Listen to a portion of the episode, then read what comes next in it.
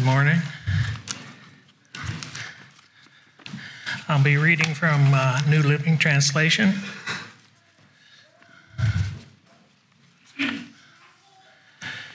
Then the Pharisees called a meeting to plot how to kill Jesus. But Jesus knew what they were planning, so he left the area, that area, and many people followed him. He healed all that were sick among them, but he warned them not to reveal who he was. This fulfillment of prophecy of Isaiah coming concerning him. Look at my servant who I have chosen. He is my beloved who I am pleased, who pleases me. I will put my spirit upon him, and he will proclaim justice to the nations. He will not fight or shout or raise his voice in public. He will not crush the weakest reed, but will out of a flickering candle. Finally, he will cause justice to be victorious, and his name will be the hope of all the world. Then a demon possessed man who was blind and couldn't speak was brought to Jesus. He healed the man so that he could both speak and see. The crowd was amazed and asked, How could it be that Jesus is the son of David, the Messiah? But when the Pharisees heard about the miracle, they said, No wonder he can cast out demons. He gets his power from Satan, the prince of demons. Jesus knew their thoughts and replied, Any kingdom divided by civil war is doomed. A town or family splintered by feuding will fall apart. And if Satan is casting out Satan, he is divided and fighting against himself. He owns his own kingdom will not survive. And if I am empowered by Satan. What about your own exorcists? They cast out demons too. So will they condemn you for what you have said? But God, if I am casting out demons by the Spirit of God, then the kingdom of God was raised among you. For who is powerful enough to in enter the house of a strong man and plunder his goods. Only someone even stronger, someone who could tie him up and then plunder his house. Anyone who isn't with me opposes me, and anyone who isn't working with me is actually working against me. So I tell you, every sin and blasphemy can be forgiven, except blasphemy against the Holy Spirit, which will never be forgiven. Anyone who speaks against the Son of Man can be forgiven, but anyone who speaks against the Spirit will never be forgiven, either in this world or in worlds to come. A true a tree is identified by its fruit, and if a tree is good, its fruit will be good. If the tree is bad, the fruit will be bad. You brood of snakes, how could you, evil men like you, speak what is good and right? For whatever is in your heart determines what you say. A good person produces good things from the treasuries of his good heart, and an evil person produces evil things from the treasury of an evil heart. And I tell you this you must give an account on Judgment Day for every idle word you speak. The words you say will either acquit you or condemn you. One day, on day, excuse me, one day some teachers of religious law and Pharisees came to Jesus and said, Teachers, we want you to show us a miraculous sign to prove your authority. But Jesus replied, Only an evil, adulterous generation would demand, demand a miracle sign, a miraculous sign. But the only sign I will give them is the sign of the prophet Jonah. For as Jonah was in the belly of a great fish for three days and three nights, so will the Son of Man be in the heart of the earth for three days and three nights. The people of Nineveh will stand up against this generation on judgment day and condemn it, for they repented for their sins at the preaching of Jonah. Now, someone greater than Jonah is here, but you refuse to repent. The queen of Sheba will also stand up against this generation on judgment day and condemn it. For she came from a distant land to hear the wisdom of Solomon. Now, someone greater than Solomon is here, but you refuse to listen.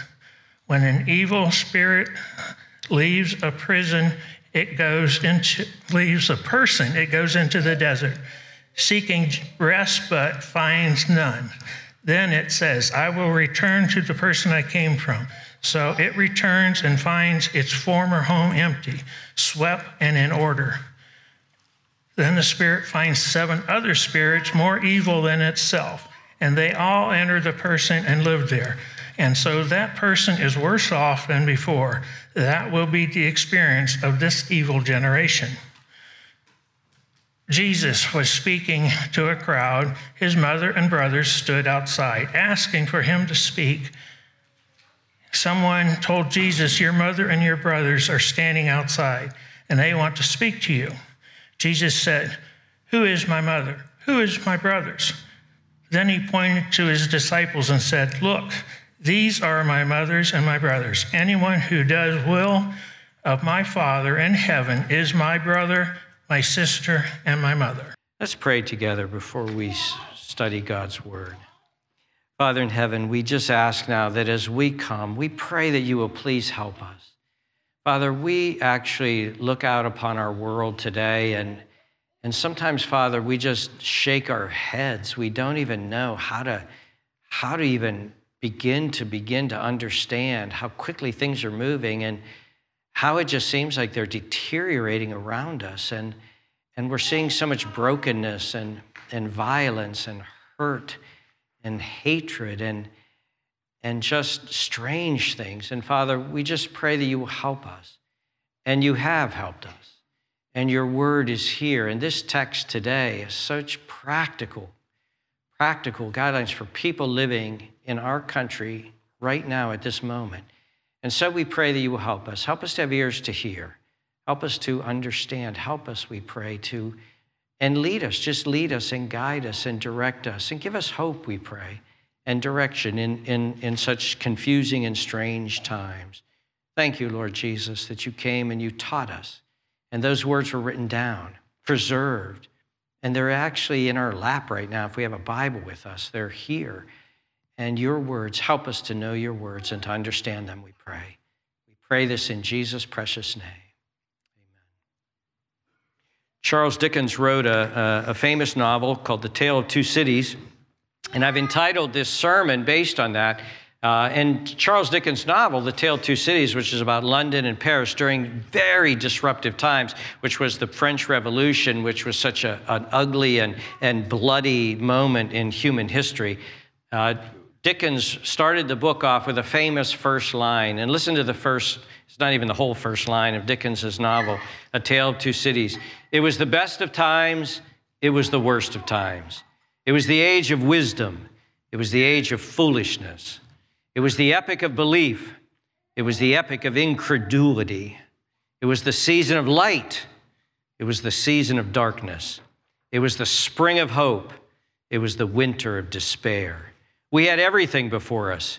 We had nothing before us. We were all going direct to heaven. We were all going direct the other way. And I think in some ways, when we look at that, we think of our time that we live in now and, and where we live. And I chose the title, A Tale of Two Cities, because this passage actually is going to show us. I wanted to organize our thoughts under two kingdoms. I want you to think about two kingdoms, as it were, uh, as, as the tale of two kingdoms, I guess we could say the kingdom of unbelief and the kingdom of belief, the kingdom of a fallen world and the kingdom of God, the kingdom of Satan's kingdom Christ's kingdom, a demonic kingdom, a heavenly kingdom. Or to use the phraseology of the book of Revelation, Babylon and the New Jerusalem. Really, really, it, the Bible's entire story from Genesis to Revelation is the story of these two kingdoms at war. and this battle that is going on even today. And sometimes the battle is subtle, and sometimes the battle is out there in the open. But in this passage today, we're going to actually see a focus on both of those kingdoms.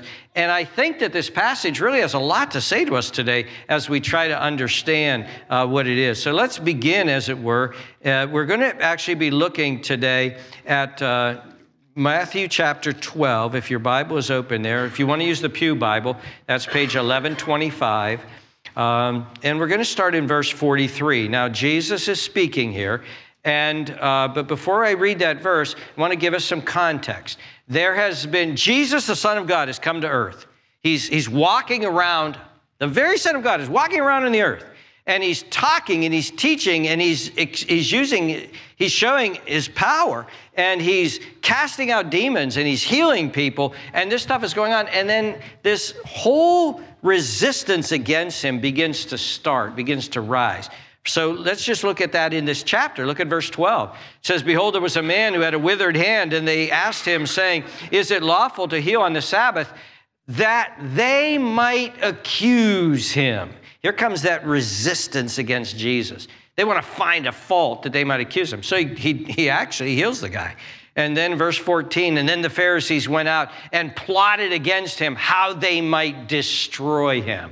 And then, of course, and we've done a lot of focus on this. Verse 24, Jesus does another miracle, casts out a demon, and they say that he's doing this because of Beelzebub, because of Satan has enabled him to do this. And then Jesus calls them out. In verse 34, he calls them a brood of vipers, a family of snakes. And he says, How you being evil? He's pointing out this evil kingdom. And then in verse 39, Jesus says this An evil and adulterous generation seeks after a sign. And so Jesus has been teaching, he's been teaching this, and now he offers an illustration. And this illustration comes out of the strange, mysterious, ugly world of the demonic. That's what this illustration comes out of. Notice what he says in verse 43. When an unclean spirit goes uh, out of a man, he goes through dry places seeking rest and finding none. Now, it's interesting that he's saying this sort of illustration because in verse 22, he just cast out a demon.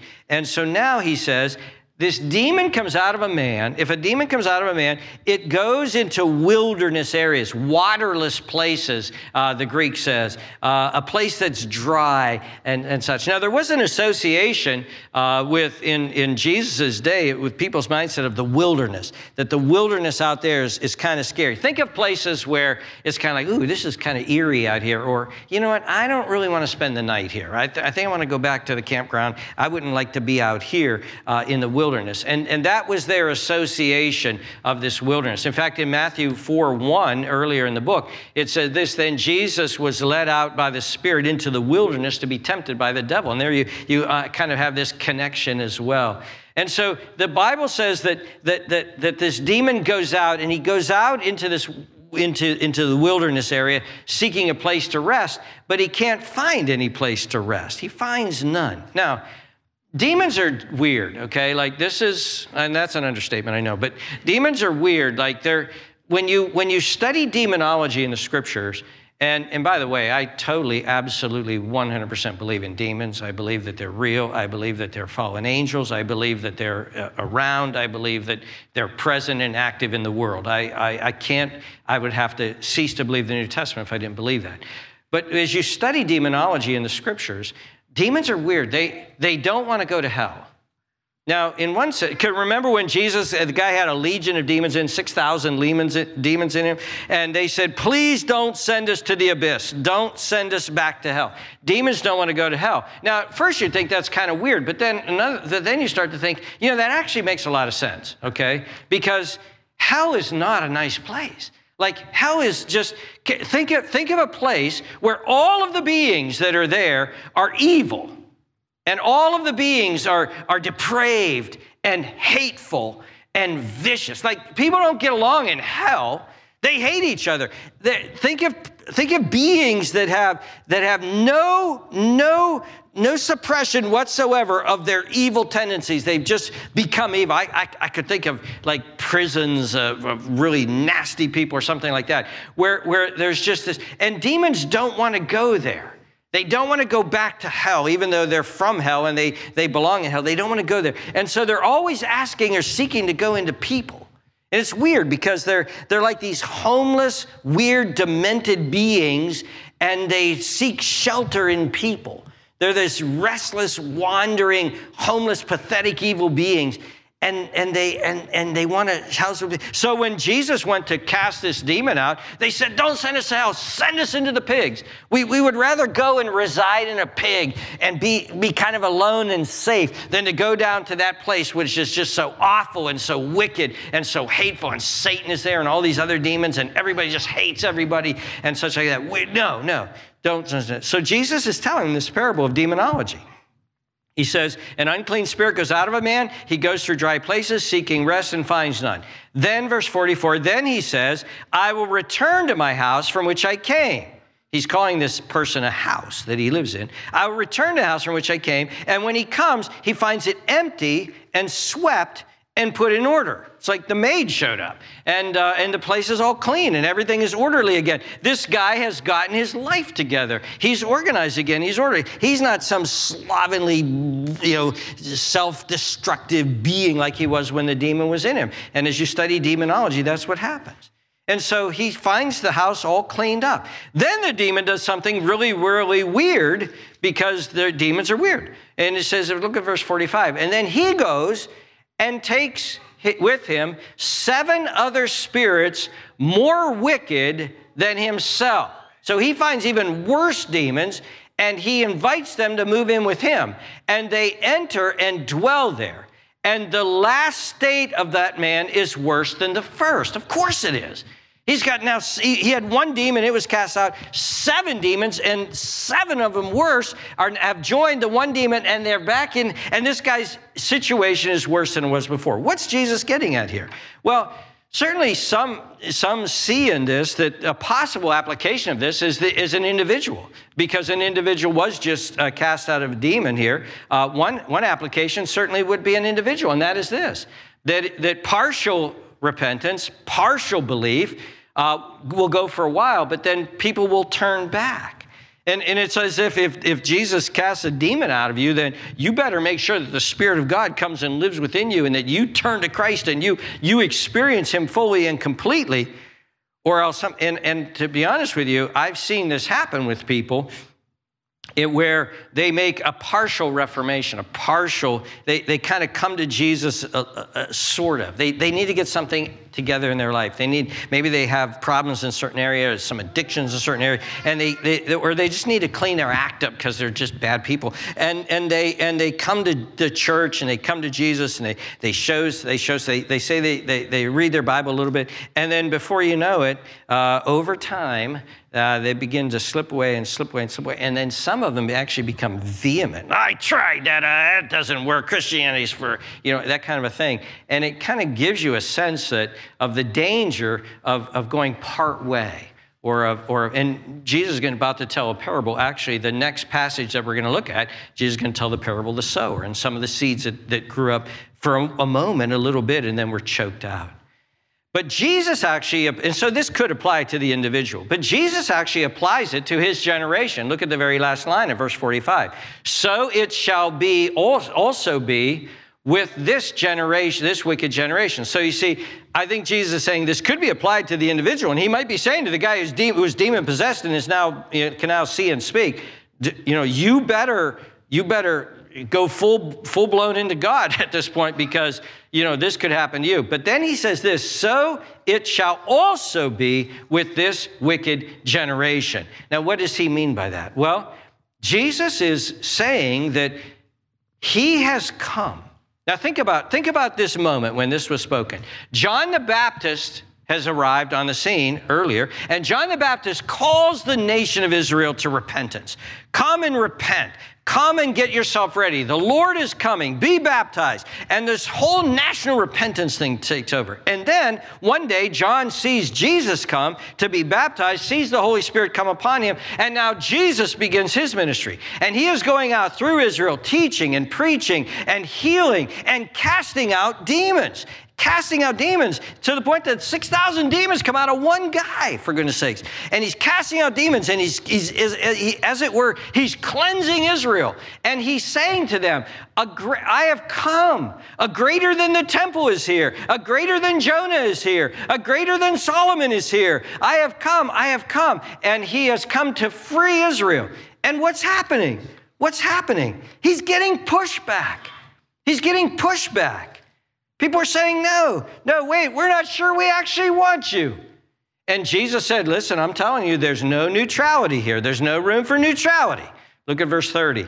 He says, He who is not with me is against me, and he who does not gather with me scatters. He's warning these Pharisees. Listen, I've come. I've come. I'm, I'm cleaning demons out of your generation. And if you reject me, it's going to be worse for you. And Jesus actually says this later on in his life. In Matthew chapter 23, as Jesus is entering Jerusalem, he says this O Jerusalem, Jerusalem, the one who kills the prophets and stones those who are sent to her. How often I have wanted to gather your children together as a hen gathers her chicks under her wings, but you were not willing. Then listen to the last line See, your house is left to you desolate. I cleaned the house, but you have not filled it up and now it's left desolate. You are desolate.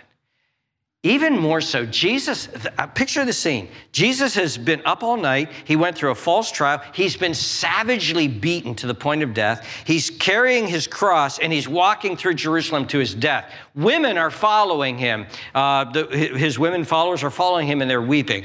And Jesus has the presence of mind, knowing he's about to face execution, to say this. This is found in Luke 23. Listen to what Jesus says. But Jesus turned to them, to those women, and he said, Daughters of Jerusalem, do not weep for me, but weep for yourselves and for your children. See, he sees that Jerusalem, Israel, the Jewish people are at this point, are in that generation, are rejecting him.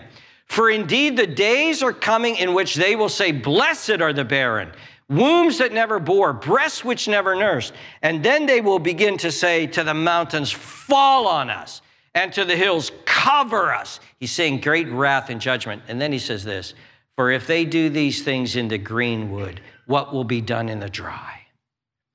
I have come and cast out demons, and you opened the gate, and they came back in greater, and you faced judgment. Now, let me apply this to ourselves because I have to tell you, I have to make a confession to you uh, of an experience that I've been having. And I would say, honestly, for the last two decades. For the last two decades, as I have watched what's happened in our culture here in America and Western culture, and I've seen what's happening, my mind has, I don't know how to say it, but kind of like unwillingly or almost hauntingly has come back to this parable, has come back to this parable. And, and it has to do with our nation. Now, dear friends, our nation, United States of America, our nation, was never a perfect nation by any stretch. Never a Christian nation in the sense of a perfect Christian nation, just like there's no perfect Christian, okay? We all have sin. And this nation has been involved in sin, great sin. Some of the aspects of the way we treated the Native Americans, certainly the sin of slavery, these, these, are, these are terrible moral blots upon this country. That being said, though, this country had a lot of biblical Christianity that flowed through its roots, its veins, its culture in so many ways. And it infused it. Biblical Christianity infused this culture. Such simple things as telling the truth, keeping covenant with people, keeping your word, morality, righteousness, integrity, honesty, fearing, respecting God even the form of government as it was wrestled through, uh, in many ways reflects biblical Christianity. A premium and, and an importance to family life, generosity, kindness, love, neighborliness. there was a sense that God was at work in this culture and Western culture because of the influence that the gospel had upon it. Not perfectly, and there were times that it was it was it was sinfully uh, dis, uh, disjointed, but nevertheless, there was a flow, there was a, a righteousness, there was something that was going on. In fact, sometimes people will say to me, "Why don't we see more demon possession today?" Why don't we see demon possession like we saw in the Old Testament? And I, part of it was that all of the pagans, see, dear friends, we all, I don't care if you're white, black in this place, if you're Asian, I don't care what our background is, we all came from paganism, okay? You go back to early, even if, even if, if whatever country, we all were pagan. The, the, the Celts and, and, and, and, and the, the, you know, the, the, the, the, all the people in England and Germany, and they were all pagan crazies. And the gospel came and cleansed it and, and elevated society in a powerful way. And wherever the gospel goes, it goes, it does that. I was in Zambia and I saw what happened when the gospel came to that country and how it's elevated. It's one of the most delightful countries that you could possibly live in. I, I love that place and, and, and such. The house has been swept clean. And then, to use John Calvin's phrase, how dangerous it is to open the gate again to Satan and welcome him back. And, dear friends, in my heart, I ache believing that that is what's happening in our country. I believe that that is what's happening.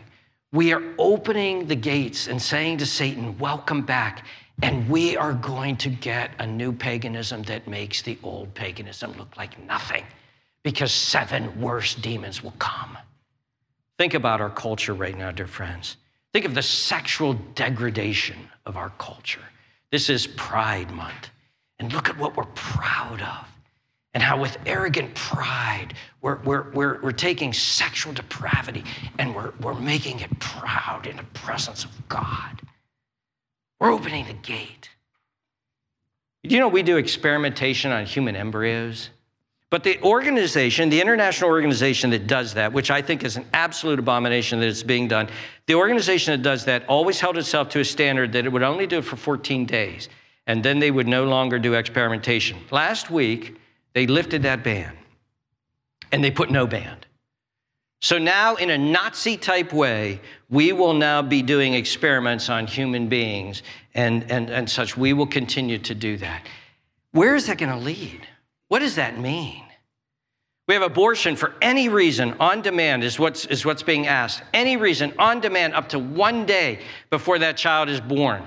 When, when labor even begins, that child's brain could be damaged and, and pierced through with, with a scalpel to be killed. And that is to be paid for by the government. Where are we going?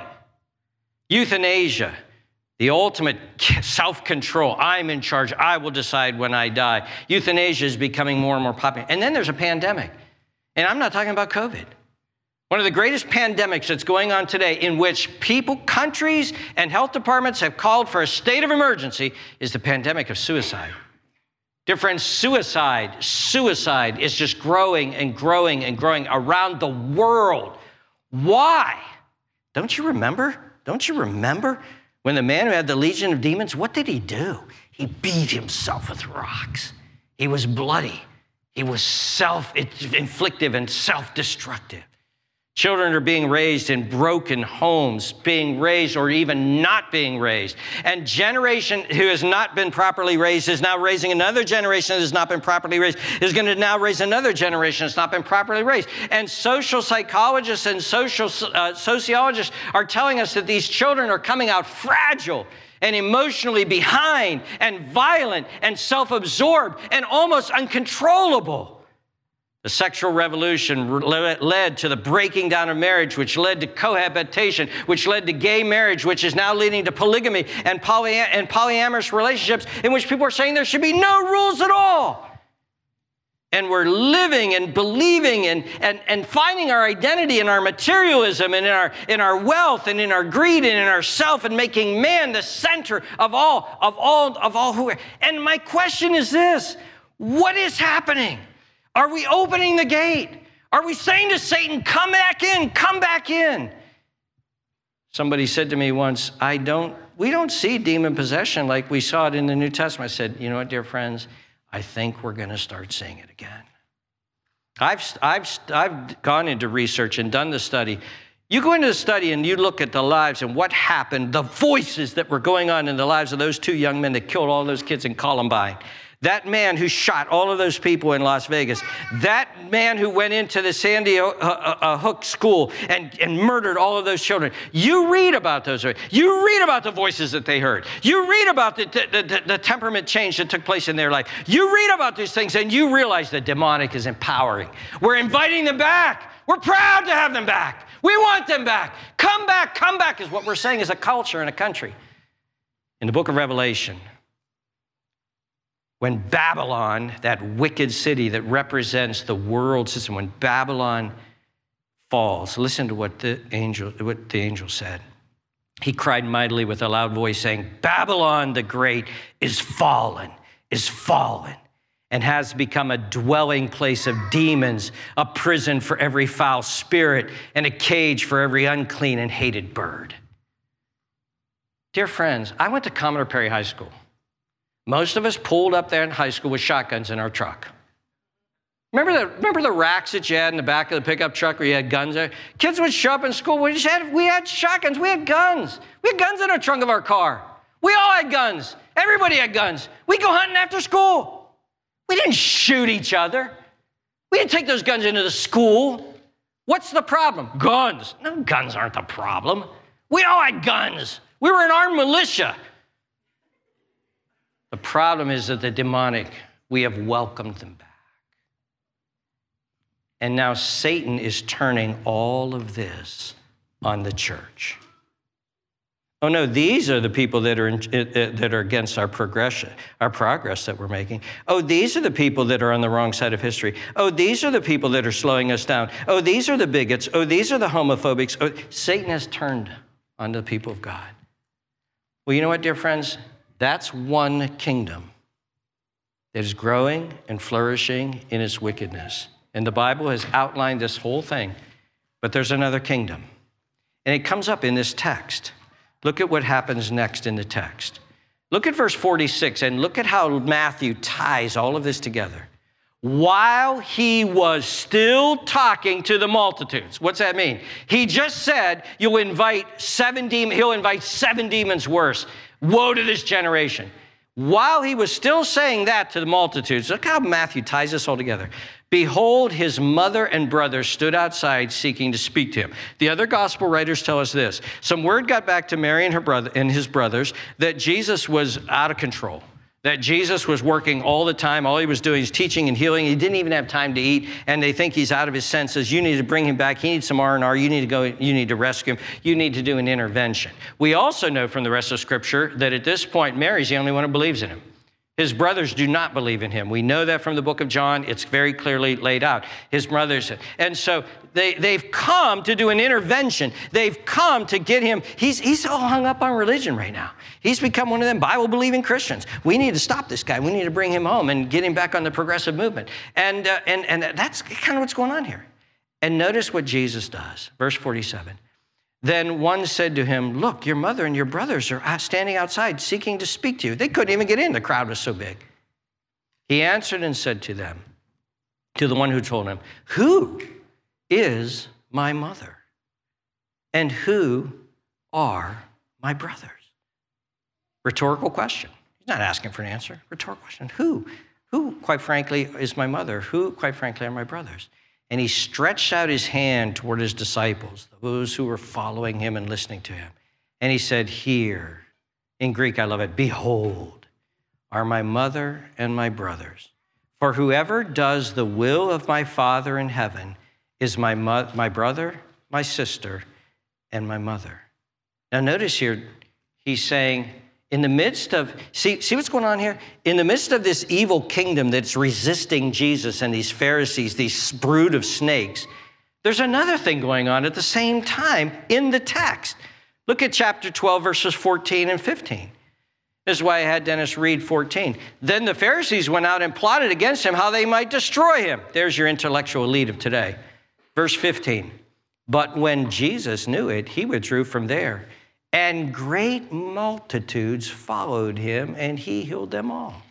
Notice these people are pushing back against the culture. They're pushing back against the Pharisees and their religious experts and leaders. They're pushing back. And they're saying, I don't, I don't know about these guys, but I'm following that Jesus. I'm following him. Look at verse 23. Jesus heals this demon possessed guy, and in verse 24, the Pharisees say, That is because he is Satan. But verse 23, all the multitudes were amazed and said, Could this be the son of David? So the intellectual elites of the day didn't understand who Jesus was, but the multitude did. You see, dear friends, Jesus is making a kingdom. And that kingdom is a rival kingdom to the evil kingdom. That kingdom is the kingdom of God, and it's Jesus' brothers and sisters. Listen how he refers to it in verse uh, Luke chapter 8 verse 21 he says this but he answered and said to them my mother and my brothers are those who hear the word of God and do it in a very similar passage, kind of a parallel theme in Luke 11, some, a woman says something to Jesus. It says this And it happened that as he spoke these things, that a certain woman from the crowd raised her voice and said to him, We have a woman like that here, I think. She just kind of likes to talk out during the worship service. And where is she? There she is. I, I, I, th- I picture you, Phil, as saying this um, Blessed is the womb that bore you and the breast that nursed you. But he said, More than that, Blessed are those who hear the word of God and keep it. Now let's nuance this a little bit. Jesus is not saying forsake your family. Jesus clearly believes in, in, in, in biological families and in that tie.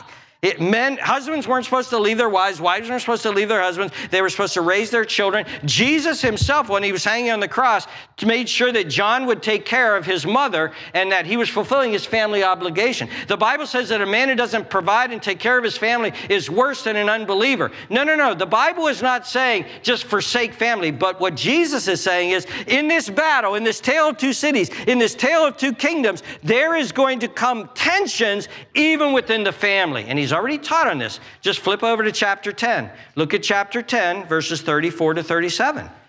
Jesus said, Do not think that I came to bring peace on earth.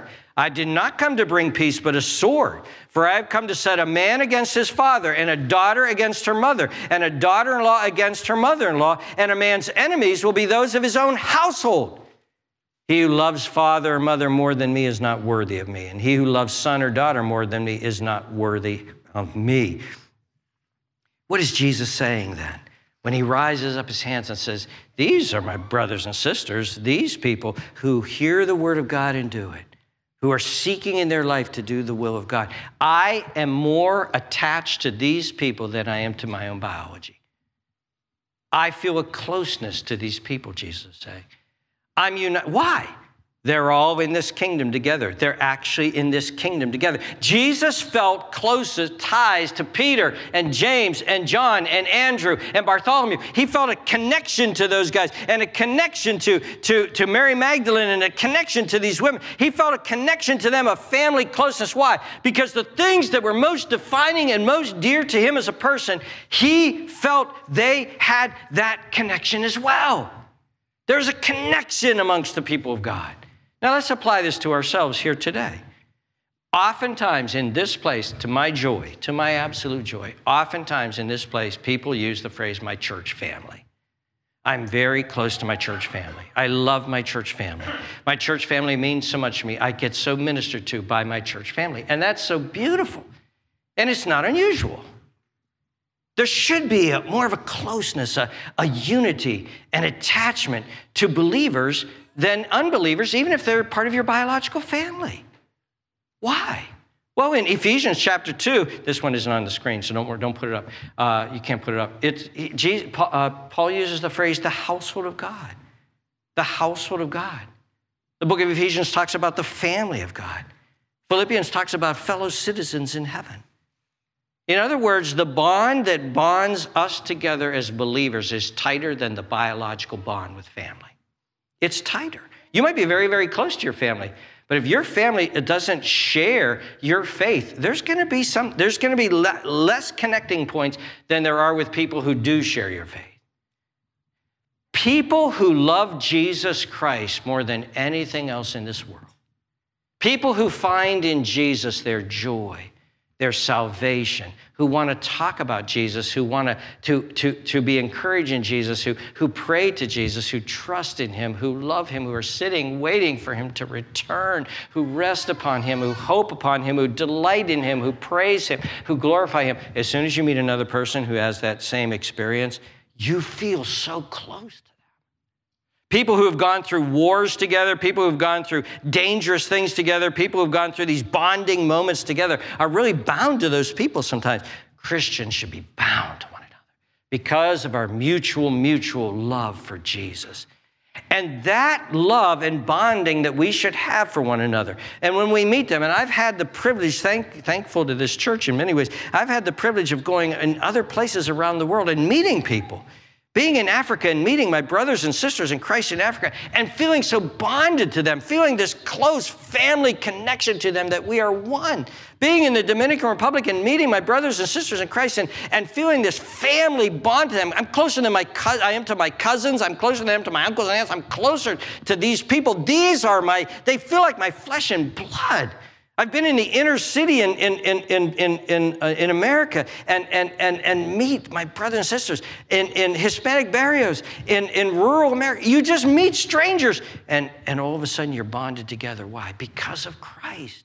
And there's something even, even greater to that that breaks down all of, this, all, the, all, of these, all of these barriers that normally would be. And that is the fact that we are one new person in Jesus, one new kingdom, one new family, the family of God. The work of God upon the world is to bring about a kingdom in rivalry of that kingdom, in defiance to that kingdom. In, in God is raising up a people, and these will be God's forever family, forever and ever. And that's what it means to be a part of the body of Christ. And it breaks down everything else. Colossians chapter 3. Listen how the Bible speaks about this. Colossians 3 10 to 11 says this And have put on the new man who is renewed in knowledge according to the image of him who created him, where there is neither Greek nor Jew, circumcised nor uncircumcised, barbarian, Scythian, slave or free, but Christ is all in all. Now look at that verse. The, the, the, the social and ethnic uh, uh, division between Greek and Jew broken down, gone. Between circumcised or uncircumcised, gone. Between educated, sophisticated Greeks and barbarians, even Scythians, we'll get back to them, gone. Between slave and free, gone. Brother and sister in Christ, gone. In Christ Jesus, all in all. And why? Why is that gone? Why are these people so connected? Why are Jews and Gentiles? Why are circumcised and uncircumcised, slave and free, educated and barbarian? Why are they connected? Well, 1 Corinthians 12, 13 tells us this. For by one Spirit we were all baptized into one body, whether Jews or Greeks, whether slaves or free, and have been made to drink into one Spirit. The Spirit of Christ, the Spirit of the living God lives in me and lives in my brother over here, my Jewish brother, lives in my black brother, lives in my Hispanic brother, lives in my poor brother, lives in my rich brother, lives in my intellectual brother, lives in my brother who has limited intellectual ability. It doesn't matter. The Spirit of Christ lives within me, and I'm one with them, and He lives in me, and we're one. That's the Bible's message. Galatians 3 28. There is neither Jew nor Greek, there is neither slave nor free, there is neither male nor female, for you are all one in Christ Jesus. The gospel, the power of Christ, the power of God, this unity of the family of God and the kingdom of God is to break down all of these things, break down social and economic barriers so that rich and poor fellowship together, blue collar and white collar fellowship together, professionals and laborers fellowship together. They see each other as brothers, they live for one another, they serve one another, they would die for one another. Educationally, PhDs, and people with third grade educations see each other as brothers and sisters in Christ. See each other with the greatest love. I sat at the feet and learned from and was discipled by a man who has a third grade education. Son of sharecroppers, a black man from Mississippi. And he was my teacher, and I emulated him, and I wanted to be like him. And I had a master's degree, and he had a third grade education and we were brothers. We still are. Ethnicity. Race.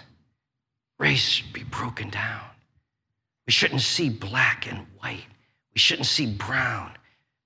We should see a brother in Christ, a sister in Christ, somebody that I love deeply. Dear friends, the early church pulled this off. There were tensions. I get that. There were tensions. They had to wrestle with that. There were insensitivities. They had to wrestle with it. But they pulled this off. And I'll show you the most dramatic way they pulled this off. Scythians showed up. What's a Scythian? Well, let me paint a picture for you for a Scythian. Imagine somebody came in here today and he was wearing a leopard skin loincloth. He had his hair, big long ponytail back here in his hair, tattoos all over his body, and a human skull hanging from his belt. And that, by the way, that human skull was there for a reason. That was somebody he executed. He killed him. He's proud of that. In fact, he uses his head now to drink. Anybody got some wine? Yeah, here, fill that up. Yeah. Conquered this guy, beat him up. He was almost a caveman, almost a caveman. And he shows up for church to sit next to former Pharisees who wouldn't even touch a Gentile who have come to know Jesus. And can you imagine when he walked in the church door? Churches met in homes then. He walked in the church door, skulls dangling, weird tattoos, looking like he just got out of a cave. And he sat down, and all the little Hebrew kids pulled next to mommy and daddy, and all the rich, sophisticated Greeks pulled their kids together. Kid, well, why's here? Why's here? Why's here? Is he going to kill us? Is he going to drink drink lemonade out of my skull? And they said, Why are you here? And he said, Because I was lost and now I'm found. I was blind and now I see. And I, I love Jesus Christ with all of my heart. And I could picture in my mind that Hebrew father, that Greek father, standing up and going to their brother and giving him a hug. Welcome, brother. You're my brother now. We love Jesus together. And dear friends, they pulled it off. Paul actually mentions the Scythians as the, as the example out there. Dear friends, there is to be a closeness that we have. There are going to be differences, cultural differences, racial differences. There's going to be differences, and we need to learn to be sensitive to that. We need to learn to understand that. We need to learn to listen. We need to learn that maybe if we're, we're hurting somebody, that we, we need to stop saying that or doing that. We need to understand that. I, we, that's what we need.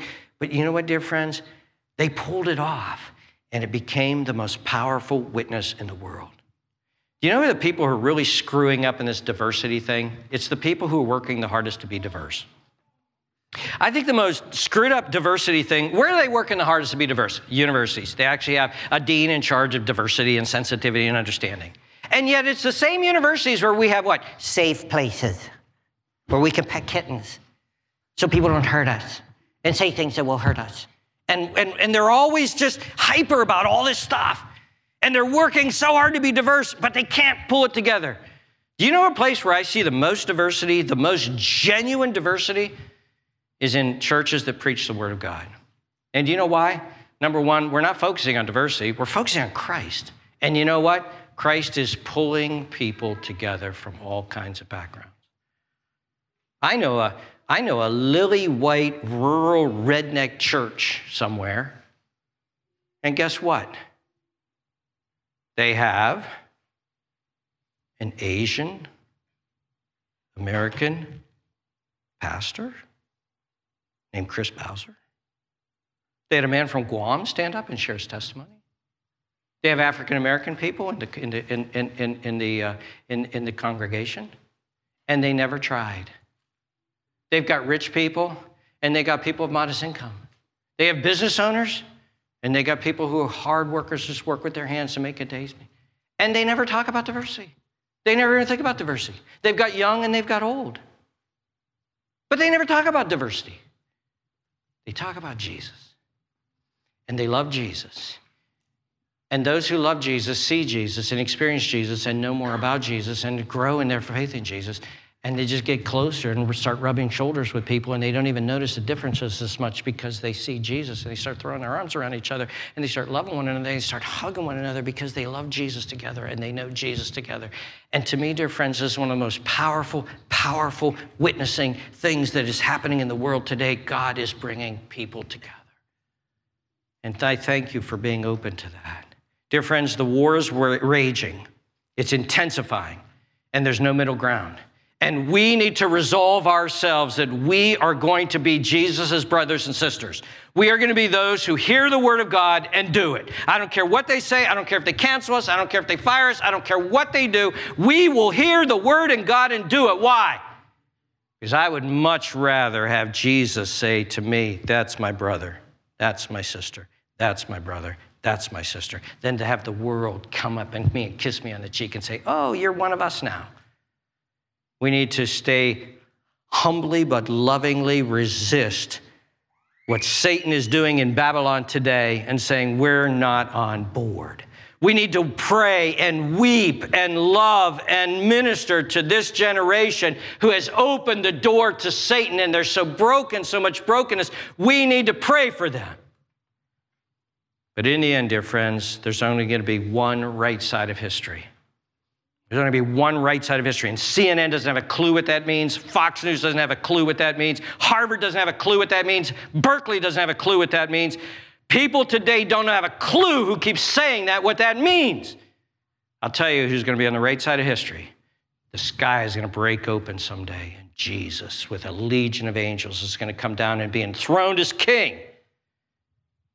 And he's going to judge the world and everybody will be judged by his standard. Did you hear the word of God and do it? Some people are going to get their name called and stand right there before Jesus, and he's going to say, My brother, my sister. At that moment, the whole world will know you were on the right side of history. History is his story, and you were on the right side of history. Are you on the right side of history? Are you all in? Or are you partially in?